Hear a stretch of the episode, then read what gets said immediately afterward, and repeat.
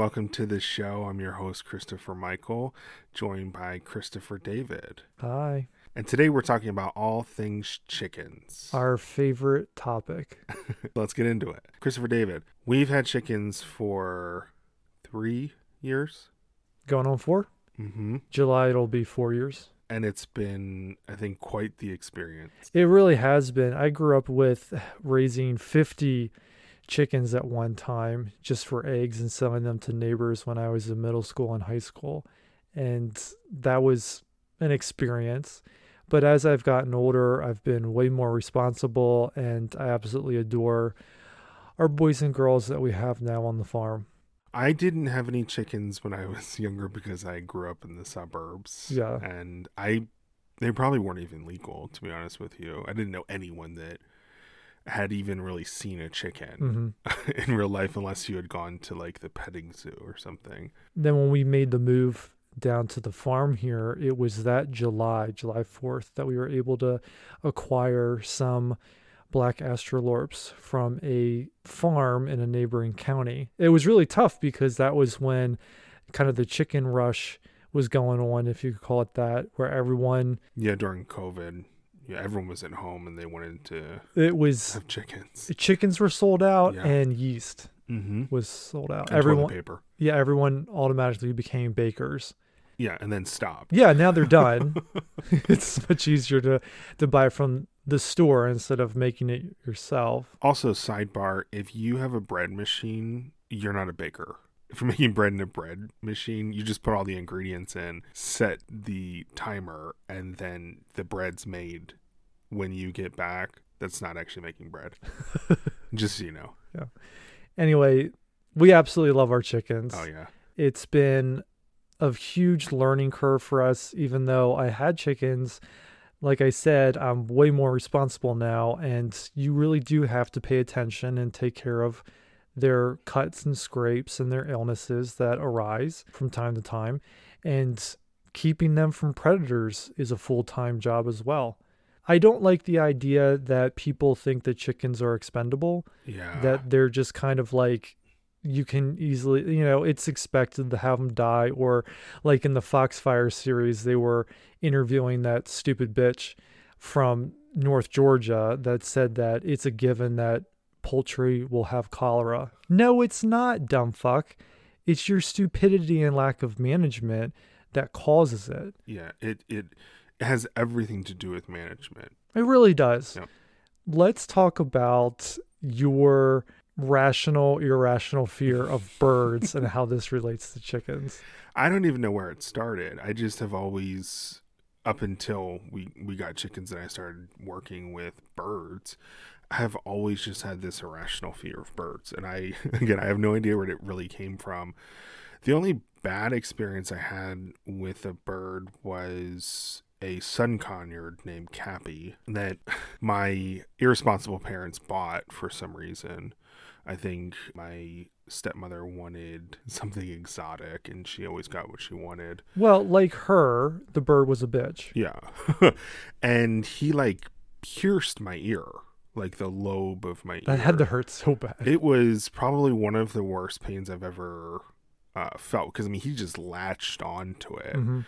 Um, and I was probably I don't know eight or nine years old, Mm. and I also just don't like when things swoop. Right, so it just makes me nervous when I see like large flocks of bird in the sky that can just swoop down and hit me.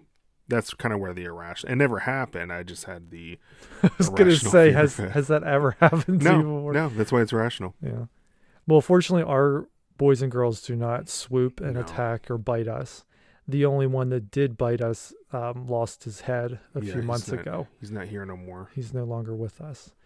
But the other two boys, George and Thomas, named after our founding fathers, they're doing pretty well. Yeah, they're they're definitely boy chickens are so much different than girl chickens. It's on they're basically a different breed, like a whole different species of bird because obviously they're very loud and obnoxious. yeah. They tell every predator on the planet or within earshot, so it's about 2 miles, that they're there and come eat us. Yeah. And we're going to let you know exactly our position. Yeah, there's like no survivability sense to them. And I understand that chickens come from the Malay jungle fowl in Southeast Asia, but they've been domesticated for like roughly what, eight to 10,000 years. And no one thought to breed like a mute rooster. really? Yeah, it, it's just kind of one of those things. I don't know if it's it's not maybe possible to do that. Yeah. I'm not sure. They had those like mute barking dogs. Oh yeah, and they're Yeah. weird though. I don't know if I'd want that. Well, okay, but I think the point of this story is that roosters love to let everybody Yes. know that they're there and it's a pretty easy meal. And because we we live on the ideas of permaculture, they're in zone one. They're Mhm. they're quite close to the house, probably what less than twenty five. Well, feet. if the well's 30 feet, they're, yeah, maybe 40 feet or so. Yeah. so we hear them quite often. I think it was quite funny at first. It was because when they started to learn how to do it, it was more like a, like croak, yeah. something. It was kind of it was fun to to watch them grow up. But yeah like i was saying boys are so much different than girls. They have two totally different dispositions hmm because the girls for the most part are quite happy to just stand around do do their own thing. They love to huddle together and preen themselves. The boys are just like on all of the time And by that, it's that they want to fuck. Yeah. They want to crow. They want to tell all the girls where to stand, where to sit, when to take a dust bath. yeah You know, it's basically like Klaus Schwab, but just in a bird form.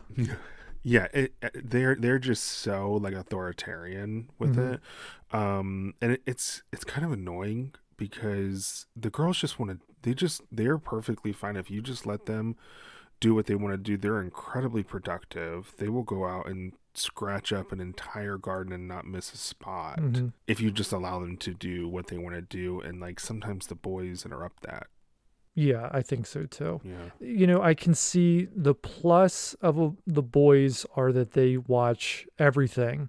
You know, if there's a sparrow or a bluebird, they're going to alert everyone, letting them know that something's up.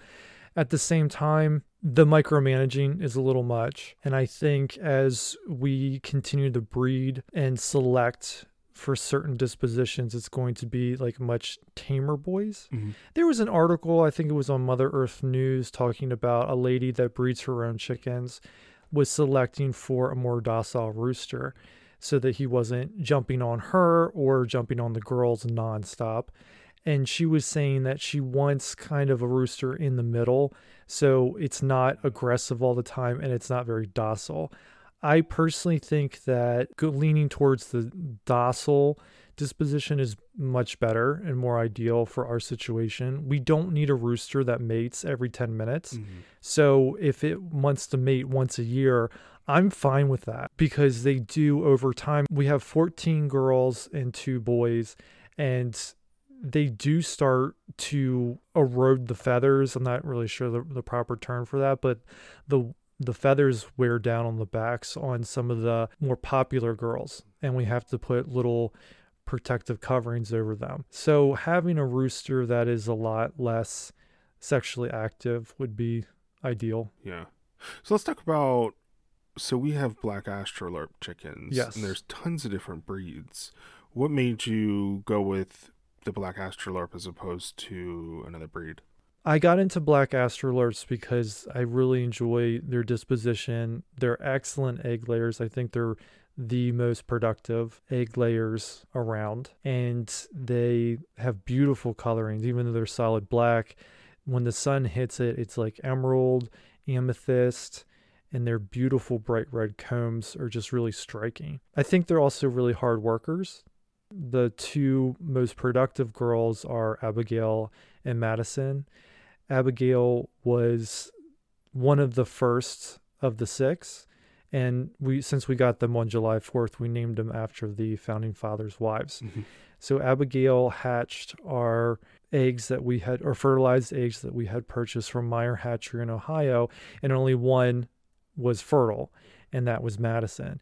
And Abigail instilled an incredible work ethic in Madison, and those two little ladies are out there nonstop working. Rain or shine or snow or wind, those girls are out there scratching away, making this place very productive. Yeah, you can set Abigail or Madison out there and they will just till up a garden like no one else. Single handedly. Yeah. And, And- they just love to do it. The first six girls that we got were Martha, Hannah, Sybil, Abigail, Betsy, and Molly. Molly is the, the mother who raised our ducklings, hmm which was really sweet. But she only did it for two weeks and then left them on their own. Fortunately, ducklings grow up very quickly. So within those two weeks, they were able to take care of themselves basically, and they didn't have to have extra heat like chicks would. She was like, "This was so much fun." Bye. yeah, she, she left, man. She was out of there.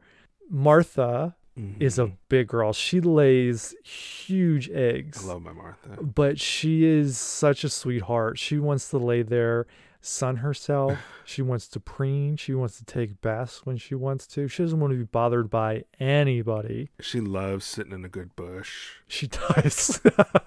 She just loves a good bush. yeah. Who doesn't love a good bush to Yeah. rest your face in? Yeah. She she just loves that. She's sweet because I go well, we go out there and sit with them, and she always has a spot. That's right. Yeah. And it's usually wherever the fuck she wants to sit, hmm right in the middle of the path or anywhere else. And uh, so Hannah and Sybil are kind of like the bitchy girls. Yes, Hannah is the top girl, and Sybil is a psychopath.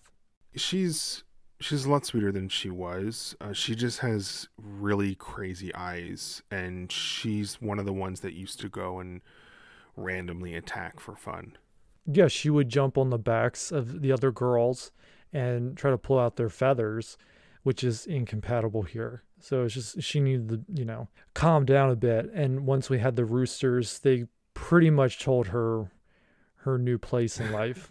Yeah, because we introduced them when the roosters were mostly fully grown. Yeah, because I do want to mention that we learned not the hard way, but we did, you know, observe that the roosters mature a lot quicker Oh, than yes. the hens do. Like twice as fast. Yes. So when the boys are like four months old, they they want to mate, and the hens that grew up with them the same age are not there yet at all. They have at least another two months to mature. So that meant that we took the boys and separated them until the girls started to lay eggs, and then we reintroduced them to like what you were saying about Sybil. Yeah, and there were a bunch of different fights, and to see who was going to be top dog. Uh, Abigail threw her little body in there, and she was she was beating ass and taking names. Little Spitfire. Yeah, she, she got like is three fights in a row. she is the littlest girl, and she was kicking everybody's oh ass. goodness. It was it was really funny to see because the boys were like, mm, "I'm not interested in that. I Oh, don't think they mess with her at all." Oh yeah, for a while because George was he's the leader, and she absolutely told him not right now. Nope, Mm-mm, not interested. hmm The reason why we started to get chickens in the first place was so we could have a regular supply of eggs. hmm And six was a really good number to start with, I think, Yeah. because it had been years since I had raised any myself and you hadn't ever before. So it was nice just to get a small number of them, but enough so that they had a flock to deal with. And you don't want them to have one or two.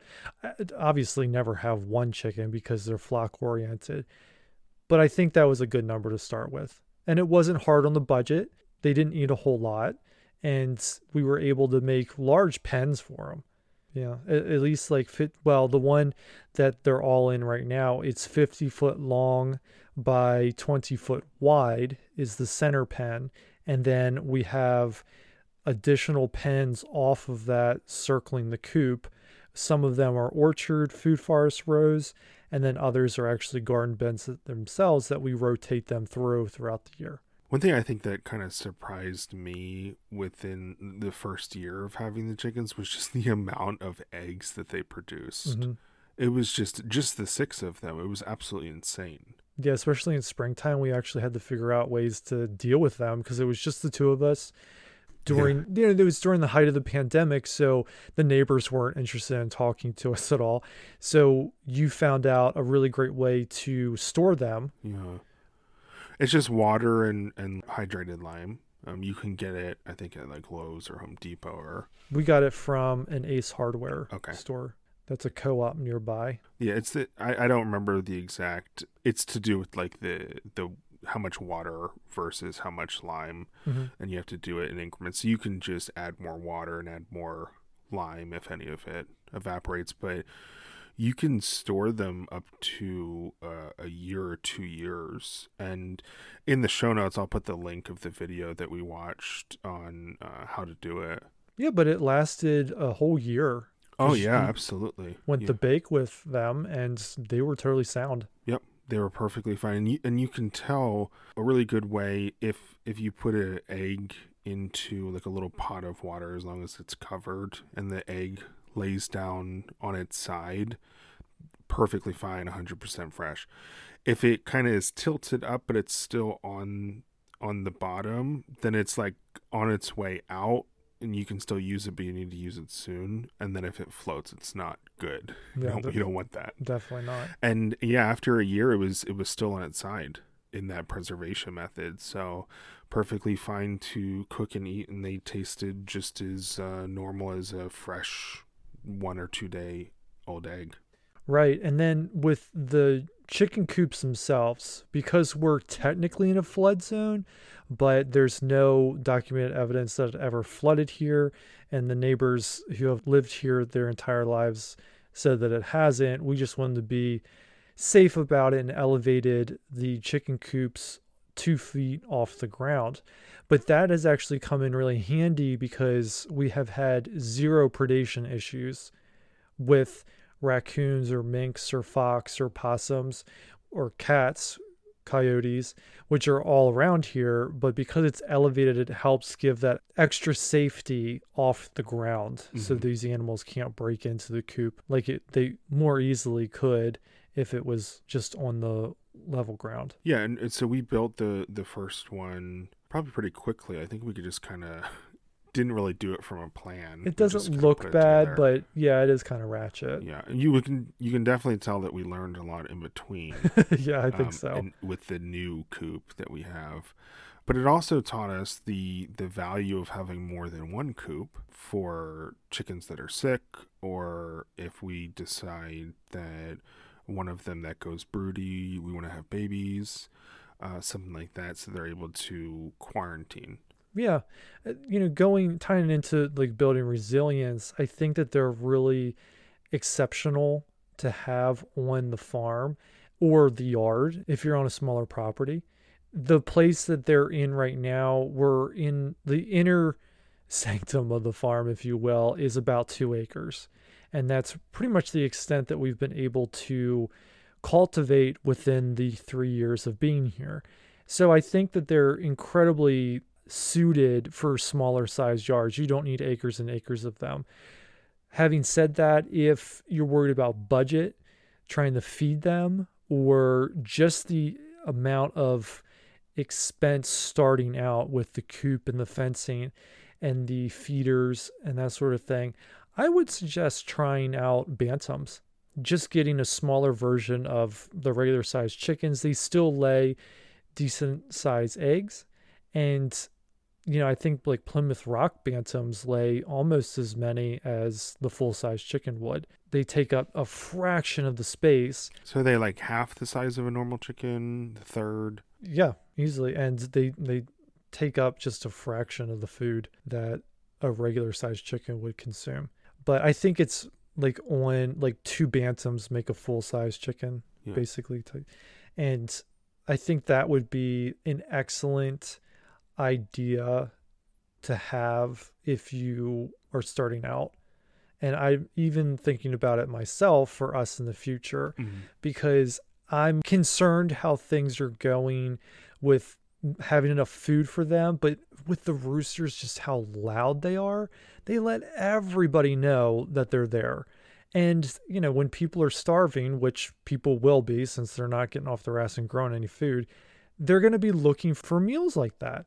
And so I, I am concerned about the safety of our flock. And if we have smaller chickens, we're able to kind of fit them into smaller coops and probably easier to secure structures. That means like in one of the storage containers or a shed, they would you could fit a flock in there a lot easier than you would a full size flock, and they were going to be a lot quieter. Let's talk about all the ways that we use the chickens. So not only just for their eggs, but there's just so many different utilizations on the farm.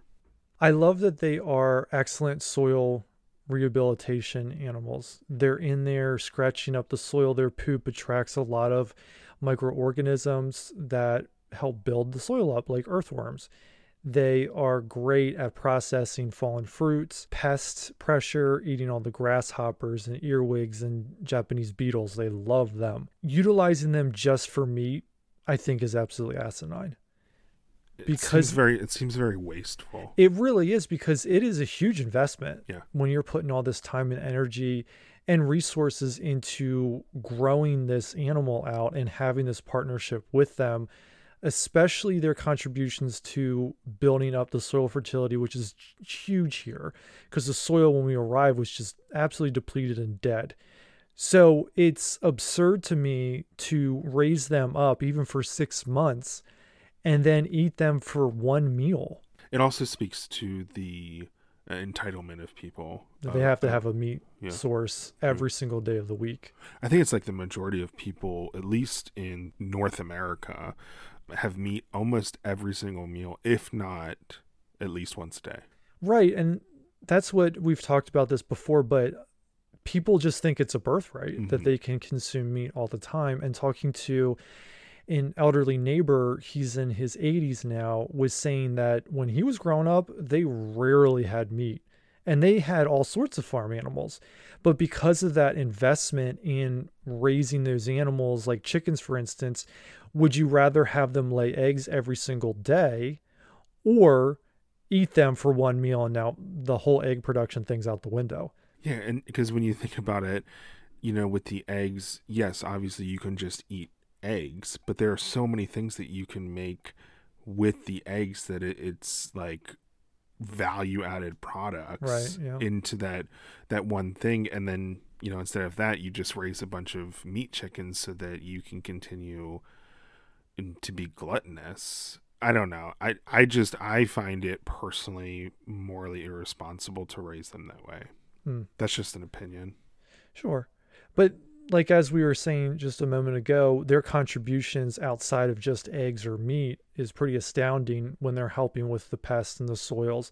Like I said, we have really bad soils here, and their poop is just phenomenal mm-hmm. at helping plants grow. It's it's the comparison between the plants growing inside their pen versus outside is amazing. It's quite stark. We have elderberry bushes, we have hazelnuts inside there. I want to make their pen as jungle like as possible because that's where they originally come from. So they enjoy that overhead cover, especially in summertime, so they get the shade from it. So the elderberries have grown up probably three times the size inside the pen with access to their poop versus plants that have been grown further away from them. Oh yeah, the Marge elderberry that we have in there is gigantic. She's, I mean, yeah, she's huge. Whereas she's probably 15 feet or more, whereas the other ones planted further away that don't have access to the fertilizer are maybe eight feet, if that. Yeah, she's like what 15, 20 feet high now. Mm-hmm. It's, I mean, and and that's in not that much time, and it happened pretty quickly. That's in two years. Yeah, time. yeah. yeah. And then, so the new pen that they're in right now, we planted two peach trees, one Reliance peach and one Carolina gold peach, and then a Terry heirloom apple. And then we have autumn olive bushes, which they love the berries to autumn oh olive. God, they are obsessed with them. Yeah, and fortunately, the you know it's very prolific and it's a frost tolerant plant, so it does really well here. And it puts nitrogen in the soil as well. So we planted a bunch of them inside the pen. We have a uh, non-native mimosa tree as well. And so they all can grow up and provide shade for the girls. Being black, they absorb a lot of that heat during the summertime. And so they're very prone to overheating. So having all these plants in there gives them cover, provides food, and utilizes the fertilizer there, but then also gives them shade. They love some good shade. They really do. I wanted to go back for just a minute to when we have the the coops two feet off the ground. Mm-hmm. It also is a great place for them to dust bathe. Yeah, that's right. Because it keeps it really dry.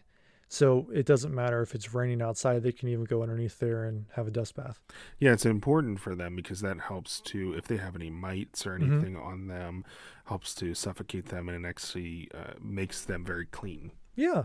And you said it's very therapeutic for you to watch them do it. Oh my gosh, I love it. That's one of the other things I wanted to say that the chickens add to the to the property is like emotional therapy. hmm I love watching a chicken dust bathe because it is such a almost a dance that they do and they fall asleep doing it because it's just so uh, comforting and nourishing to Mhm. them to watch them do it is um is kind of uh, crazy especially if you're just really anxious about something you're feeling a little bit depressed spending time in nature anyway is just a really good tonic but we also just love sitting with the chickens and they jump up on us and sit on our laps and The personalities, they're, you know, every single one of them has their own personality, good or bad, yeah and, you know, many in between.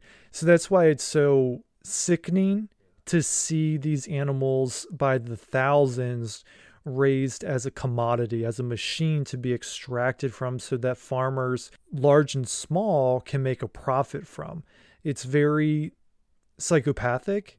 And I have no problem with chickens being raised like in a Joel Salatin method, where yes, they are raised for meat, but they are done. It's done in the most humane way possible, and it's to honor the animal so that they can live out their life in the way that they were intended to do so.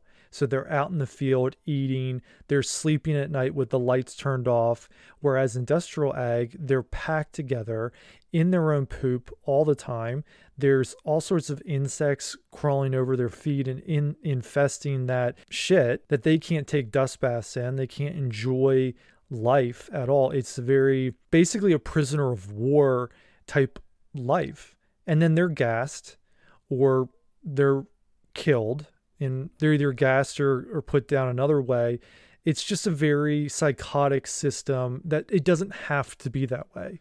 yeah there was a um a study that was done in Scandinavia one of one of like Norway or Denmark and it basically said it translated to the United States it, it says that if one in three families had chickens there would be no need for a commercial chicken industry That's pretty scary to the commercial chicken industry. exactly You know, and that's why they don't that's why they they they don't want people to be resilient and have chickens on their own they want to be relied on Yes, exactly. One of the major reasons why we wanted to do it ourselves, and also expanding on that idea, after we purchased the ducks, we saw just how they were coming from McMurray Hatchery in California. That's a very long journey for newborn babies to be shipped all the way across the country.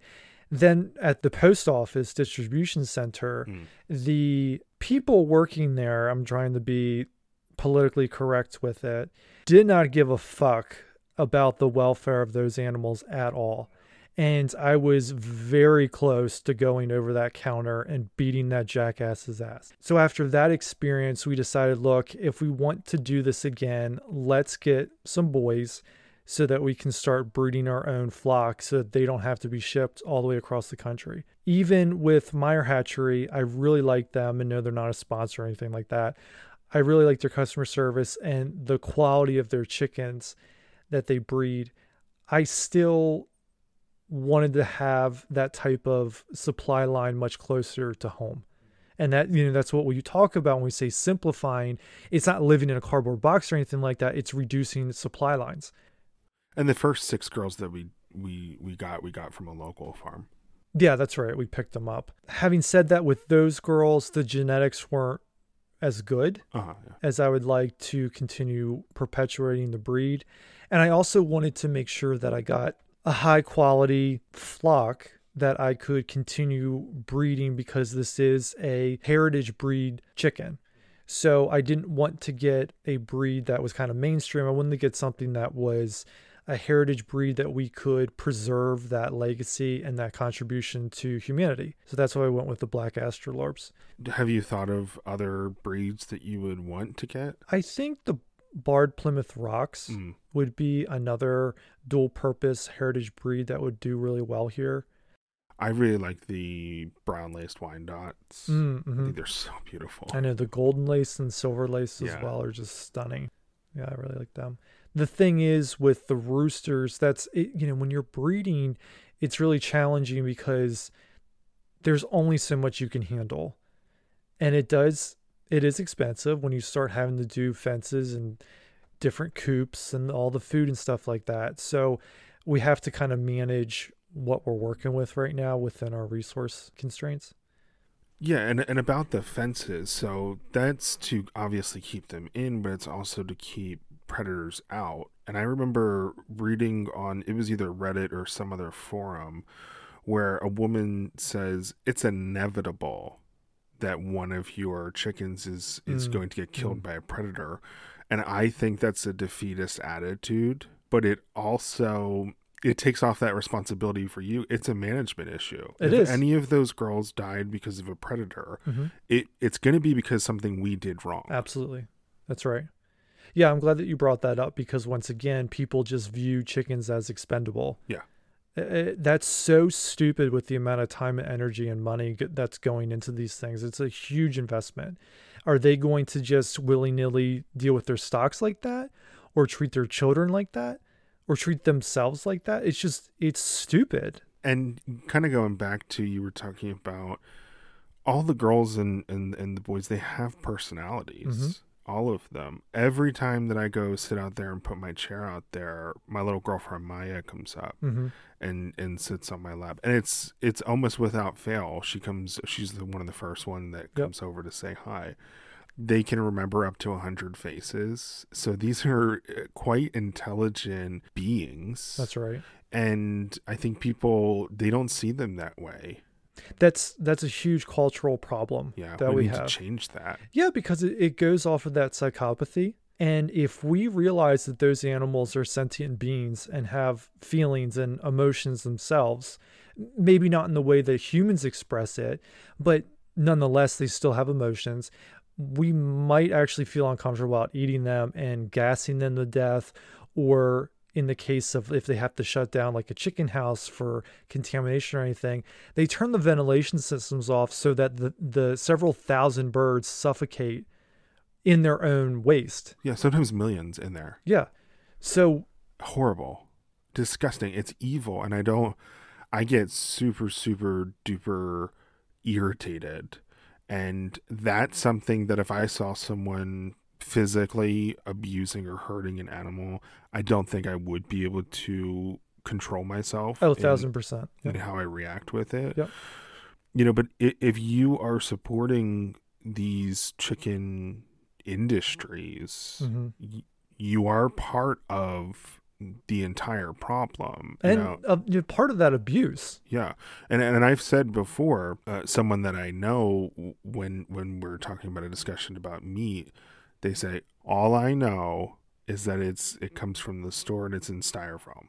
How immature and juvenile and cruel that statement is. Yeah. They don't have the capacity to understand what they just implied. hmm Yeah, and, and so you know, if you you really need to think about it, and just like with other topics that we've talked about, with the clothes that you're wearing, with with other things, you have to look at those industries and see: are you just supporting the corporatocracy, hmm or you know, what what actions are you doing that's contributing to that evil? So many municipalities are now allowing a certain amount of chickens Mm.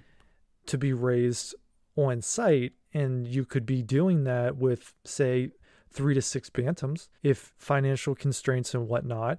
That's a great way to start helping to reducing that dependence and also that stop patronizing these psychopathic industries. I think it would it would be remiss of us to not bring that up during that conversation that these are psychopathic industries and you do need to get away from them and that's what we talk about when we say do a parallel system Mhm. create something different so that your resources are are more localized Absolutely. And it's not a whole, I mean, it doesn't really take a whole lot to just raise a few chickens and feed them table scraps, get them out in the yard to start eating that grass that you might have growing, and then planting fruit trees and things like that to start help supplementing their diet. yeah and for the love of god please give them enough space to live and have recreation Absolutely. they need it. They get bored just like we do. They need to be able to go out. They need things that interest them that they have to figure out. Like we have this ladder that we have for them to to roost on and we have these uh two like water trough barrels that we've turned over that they Mhm. can go into. They need to have that interaction with the world around them. You can't just keep them in a tiny 10 by 10 little thing with a coop that's a couple of pieces of plywood. Yeah, absolutely. Like the the tractor supply coops that are like five hundred dollars. That are, I mean, the one that you built, it was an eight by four coop, which houses sixteen birds at night. They don't go in it during the day, so that's why we're able to keep it smaller and more economical. Except to you know they go in the some of the girls go in there lay eggs, of course, but the majority of them are outside under the covers if they need it if inclement weather but then the most of the time they're out there scratching around. And the main thing when you have that type of space is to make sure that they have something to scratch in. Having that bare soil is very counterproductive. You need to be able to put leaves grass clippings hay straw pine needles all in there so that they're very active and moving and keeping busy and like you're saying being occupied. Because when they're not they start to peck each other they start pulling out feathers. And then also it's not sanitary because they're literally in their own poop all the time. And that's a big problem because one of the the main afflictions of chickens is bumblefoot, which Mhm. is when they get a cutter scrape on the on the bottom of their foot, and then that gets infected with the um, poop and mud and stuff that they're walking in if they're in that situation, and that's totally avoidable. We had one girl that looked like she had bumblefoot once. It was probably more so gout, so we dealt with it with antibiotics, but that is the only one we've ever had. right because we keep the ground covered with we've got a lot of hay here so we keep cutting it and throwing it in there and they absolutely love it. I also did want to mention the whole i can't remember the correct term for it but it's where they keep piling the bedding inside and after like six months to a year they'll clean it out. I think it's the deep litter method. I think that's not helpful at all. I don't really like that idea. At most it's every two weeks that we clear out the pine shavings in our coop because that just invites the mites and the parasites in there and the lice. And other bugs that we Exa- probably even see. especially in summertime. Because when they're talking about the deep litter method there was one place that was saying that it's composting. Honey if it's composting it's damp and it's not good for those birds. No, and if it's composting, there's going to be flies and stuff in it. We're we're not trying to do that. yeah so that's why every two weeks we will clean it out. In the summertime it's every week. Yeah, it has to be. Yeah, yeah because every day basically f- we have the the we'll call them bales. I don't know what they're called but they're from tractor supply and they're all the pine shavings. We will every night before they go in there to roost we'll throw down a new layer of that for a week during the summertime and then in winter it's every two weeks.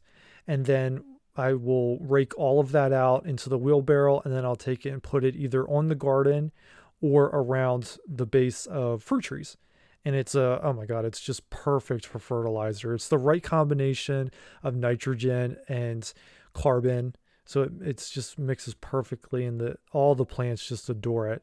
But that's we haven't had a mite issue or a lice issue at all. Hmm and we definitely keep up on those girls making sure that everything is okay. Yeah, and that's an important thing to do. Also, if that you're going to get chickens, you have to be out there and understand when they're being normal, when they're not being normal. Yes. Um, especially like a, a big issue is egg being egg bound, where they're not able to They're listless and yeah, they're pass really- the egg. right droopy. Yeah, if you don't catch that, they could they could die within 24 hours. Mhm. So it's kind of like those serious situations that you have to be in tune and observant to understand what they're doing. So so far with 16 birds, we've only had three, I'll call them medical scares or instances where we needed to make sure that they were okay and take give them medication. The one with was what we thought was bumblefoot, but it, it seems like it was might be gout because it's it's no longer an issue and it's there was no cut under the foot at all. It was just swollen. Yeah, so we did a round of antibiotics. Right. And the next one was Emily. She had an ear infection, which we put neosporin on the exterior of the ear, and then we gave her antibiotics as well. And then Martha, she tripped over one of the feeders and I think hit her throat. Yeah. But we were we thought that she might have a problem with her crop. And so we were giving her some Vet RX from Tractor Supply, and that resolved itself. So I think we've been doing pretty well for ourselves so far in terms of ailments. We haven't we haven't lost anyone that didn't need to go. Yes, exactly. And, you know, so we had to put down the one rooster. We did order two roosters from Meyer, but they missed sexed one. And so we got three roosters. And the one that I had to put down was James. And he was just absolutely full of testosterone and go go go too much. harassing everybody who was a menace. And I think one of our main jobs on the farm is managing the system. And unfortunately, that means that there are incompatible individuals in that group that cause way too much chaos, Yeah. that are starting to hurt other animals, and they just don't fit here. Yeah, at a certain point it, it you just have to say is this what is best for the flock? And since we don't want to eat any of these animals, it's very challenging to have to put one down. And unfortunately, James had to go. But I think that was the best decision that we made. And the same thing with our duck Crook. He was way too aggressive with the girls, constantly trying to mate. Literally every three to five minutes, chasing them, pinning them down. They're- attacking them. Right. It Yeah. wasn't mating at that point. It was just, you know, being a douche. And he had to go as well. Yeah, and that's about the management. You you have to make those decisions as gut wrenching as they are. You re- yeah, you really do cuz I obviously you raise them from little babies and you're there every single day of their life and then you have to make that decision that they have to go. It's very challenging. Oh yeah. I think one of the things that I want to talk about in a future book is how to feed the chickens from the property. I think going forward, that's a huge issue that we need to plan for. And with the available space, with the more space you have, the more plants you can grow to feed them. I know during the winter time, having more or less an evergreen type herbaceous forage around. So that would be cold season grasses. In this climate here in zone seven, that would be clovers, salad burnet. Oh, and also wheat grass would be really helpful for them to graze during the winter time. And then also during the summer, they would have mulberries, peaches, apples, pears, plums, and even grinding up acorns and chestnuts in the fall would be helpful as well to try to extend that season and extend the food production on site. So that's something that we're going to be working towards and evolving as time goes on. But I, I'm definitely concerned about sourcing their food in the coming years. Because I think, as we saw with the Netherlands, how they're going to be shutting down farms, I think it'll be coming here as well. And that means that it's going to be challenging to source food from Tractor Supply or the hardware store. Yeah, so it's something that we can kind of focus on now so that we can create those parallel systems and uh, be able to feed the the girls from the land sustainably. Yeah, and that means like during the growing season, we have like the fruit trees out in rows in between the different lanes that they're able to go out to as we rotate around the central pen. And so we have cherry trees, we have peaches and apples. Like we said with the autumn olives, that's a great source of nutrition during the fall. It's high in lycopene and also essential fatty acids for a berry that's kind of rare. So that would that's a great source of nutrition for the flock.